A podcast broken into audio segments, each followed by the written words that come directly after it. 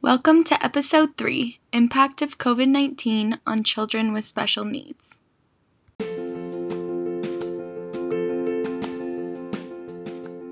COVID-19 has impacted the entire world, and we are constantly learning how to adapt to the many changes that are happening in our daily lives. Tufts special education expert says, of all K-12 students, those with special needs are especially hard hit by the pandemic.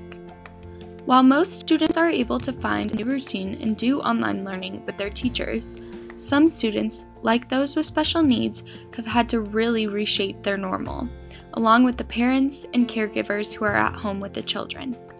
The structured routine that is so beneficial for students with special needs has been ripped away from them. Everything that was so normal about the routine is different, and there is no end in sight. Parents have another duty now. They have become the educators. As for many, COVID-19 means no more in-person learning for a while. Last spring, when schools initially closed due to the pandemic, quote, the federal government declared that there would be no special education waivers, which meant everything within the Individuals with Disabilities Education Act, all timelines, services, and regulations remained in force.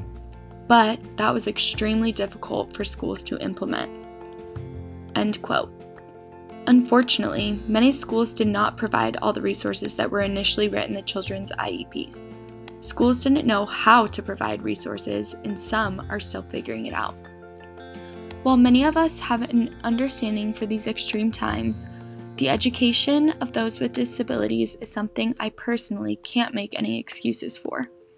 I hope that all children with special needs are getting all of the resources and opportunities that are possible during these crazy, crazy times.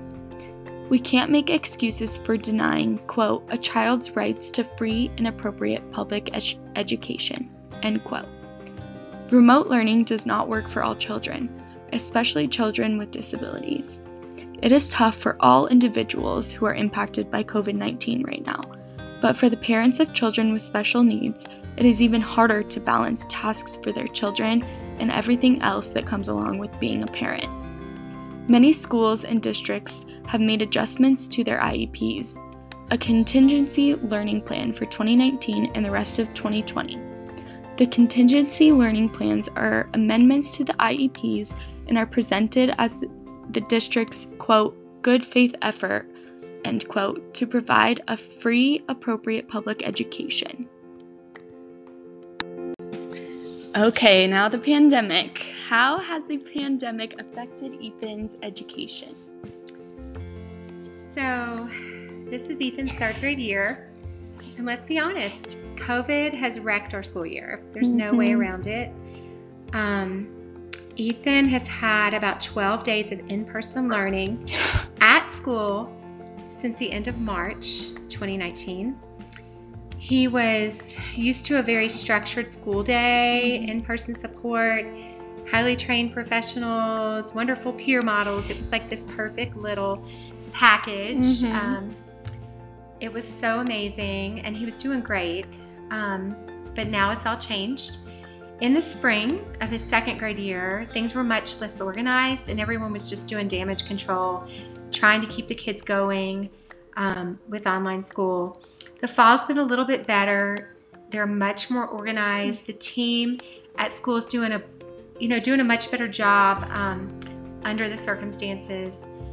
But unfortunately, Ethan can only tolerate sitting in front of the computer for a few minutes at a time. He does have ADHD in addition to, his delays and cognitive disabilities. It's got to be highly motivating for him to sit for any length of time. We have daily meetings. The special ed teacher meets with us, the para, the therapists meet, and they give me strategies and activities to work with him on at home.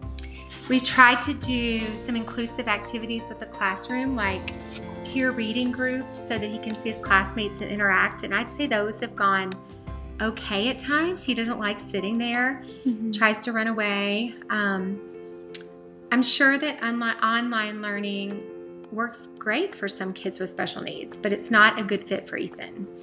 And he really needs to be in the classroom with peers, with the teacher, with his para. So at first, when school started, we were able to hire one of the special ed paras from his school to come for about 8 hours a week for about a month. But, and that was so amazing. She was so helpful. It was great to have her working with him in our home, and it really gave me a break and made me feel better about, you know, what we were doing. But she had to stop because of COVID concerns. And to be honest, I haven't been able to find anyone else that I trust to come in. So I'm just taking it on, you know, by myself for the most part. It's overwhelming. It is overwhelming. Riley helps me a lot. His team's great about dropping off materials on the front porch for us to complete. They also add a lot of modified activities to the online platform, and I try to get him to work with me on those things, but it's not a great fit. It's not. He learns best in person with peers. He's a kinesthetic learner. He needs the materials. He needs the interaction, and we're not getting that. Okay. Do you feel that his services have been altered positively or negatively? Well, to be honest, I think his services have been negatively impacted by COVID. Although he's had a few great sessions online with a speech therapist, it's been really hard to get the time in on Google Meet for all this, the therapy sessions he's supposed to have each week and the time with the special ed teacher. The same goes for the time with the special ed teacher. And sometimes he'll sit, engage, and then sometimes he just runs away. And it usually ends up with me being coached on what to do with Ethan. So we have his Zoom IEP meeting on the 14th. I'm very nervous about how that's going to go. I know they put a contingency learning plan in place to address his IEP goals to the best of their abilities, but the whole process is going to be very different this year.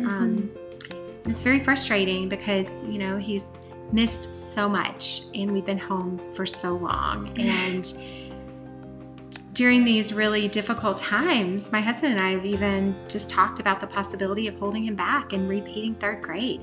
We never would have thought about that in the past. It's not something that we would really ever consider, but now, you know, we're looking at that as an option, and there's big pros and cons to doing that. So yeah, I mean, he missed a whole year practically. Yeah.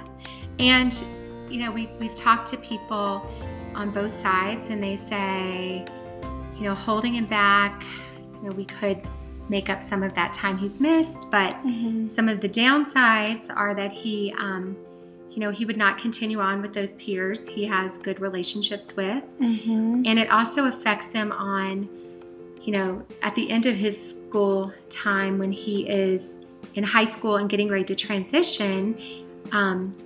They have a transition program for ages like 18 to 21. So if you graduate when you're like 19 or 20, and he's an older third grader, he turned 9, you know, at the beginning of third grade, he will lose time in that transition period. So I don't know if they'll allow parents to petition for more transition time because of COVID. I would hope so, yeah. So it's very, you know, it's very hard because I'm looking at what can happen 10 years from now and the downside and what that's going to mean versus like how much we've lost right now and what we want to gain back by having him in third grade again. Yep. So it's a big decision. Is it hard to balance schoolwork and everyday life, and what has been the biggest adjustment for your family? Well, it's so hard to balance schoolwork and everyday life. We're doing our best, but it's tough. I'm thankful to be surrounded by supportive family and friends like you, Riley. You're definitely on that list. Otherwise, I'd be a total mess. I've also learned to reach out for extra support. COVID motivated me to apply for the CES waiver, and it's opened up some additional opportunities for Ethan, such as hippotherapy, ABA, some additional therapies. I'm excited to have some new things in place to help us get through this difficult time. And the waiver also pays for respite, so that gives me a break. And we've also started some home-based therapy services to make up for what we're missing at school. As far as the adjustment, I think the biggest thing has been having the kids at home for school and not having a normal routine for Ethan. Change that happened in March has definitely impacted our entire family, but we're finding new ways to make it through, and hopefully we'll come out stronger when all this is over. For sure.